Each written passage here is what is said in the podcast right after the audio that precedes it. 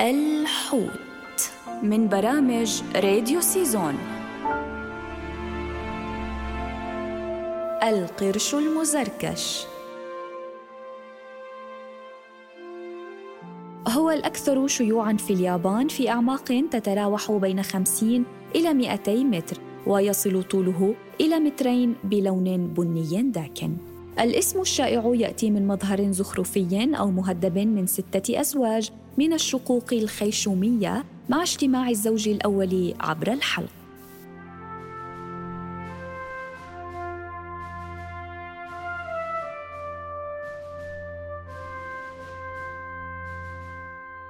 القرش المزركش غير مألوف إلى حد ما. وقد سجل وجوده في عدد من المواقع المنتشرة على نطاق واسع في المحيط الأطلسي والمحيط الهادئ وأسماك القرش المزركش من جنوب إفريقيا وصفت بأنها من فصيلة مختلفة وعادة يتم العثور عليها بالقرب من القاع. فكا القرش المزركش طويلان قابلان للتمدد إلى حد كبير مع فجوة واسعة للغاية تسمح لها ابتلاع الفريسة كلها والتي قد تصل إلى أكثر من نصف حجمها ومع ذلك هذا النوع يفترس رأسيات الأرجل والأسماك العظمية وأسماك القرش الصغيرة.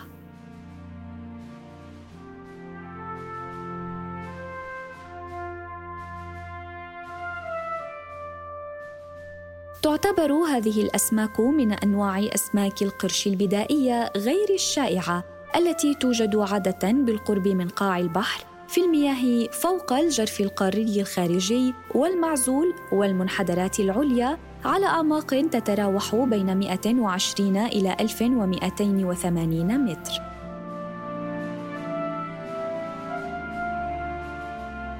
هي حيوانات مفترسة نشطة تندفع نحو فرائسها وتبتلعها بالكامل حتى لو كانت كبيرة إلى حد ما. ومع ذلك فإن أسلوب السباحة المعتاد لها يشبه ثعبان البحر.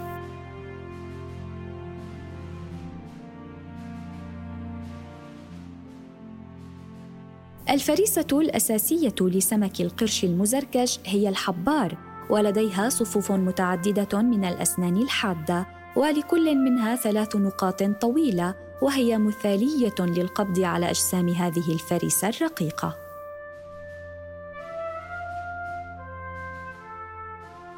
نظرا لأن هذا النوع من الأسماك غير شائع جدا في البرية فلا يعرف سوى القليل عن بيئتها. ويوفر لنا العلماء الحد الأدنى من المعلومات الموجودة لديهم وفيما يلي بعض الحقائق المذهلة عنها.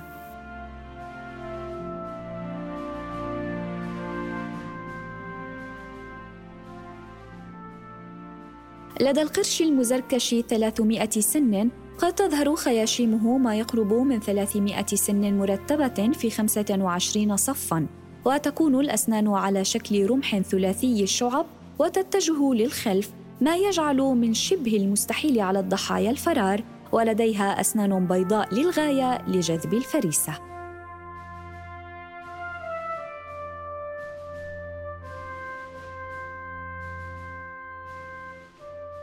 مدة حمل القرش المزركش تصل لثلاث سنوات أو قد تستمر لتصل إلى ثلاث سنوات ونصف ما يجعلها أطول فترة حمل بين الفقاريات.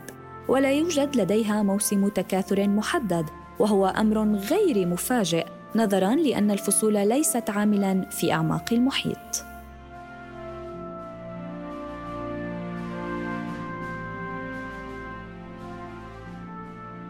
عدد أسماك القرش المزركش غير معروف ولا نعلم إن كان هذا النوع مهددا بالانقراض لأنه نادرا ما يرى كونه يسكن في أعماق المحيط بعيدا عن بيئتها الطبيعية ذات الضغط المرتفع والبرد.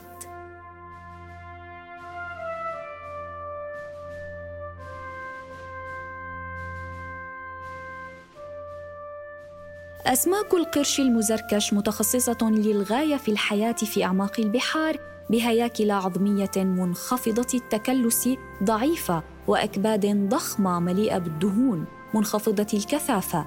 ما يسمح لها بالحفاظ على وضعها في الماء بجهد ضئيل. وهي أيضا واحدة من أسماك القرش القليلة ذات الخط الجانبي المفتوح.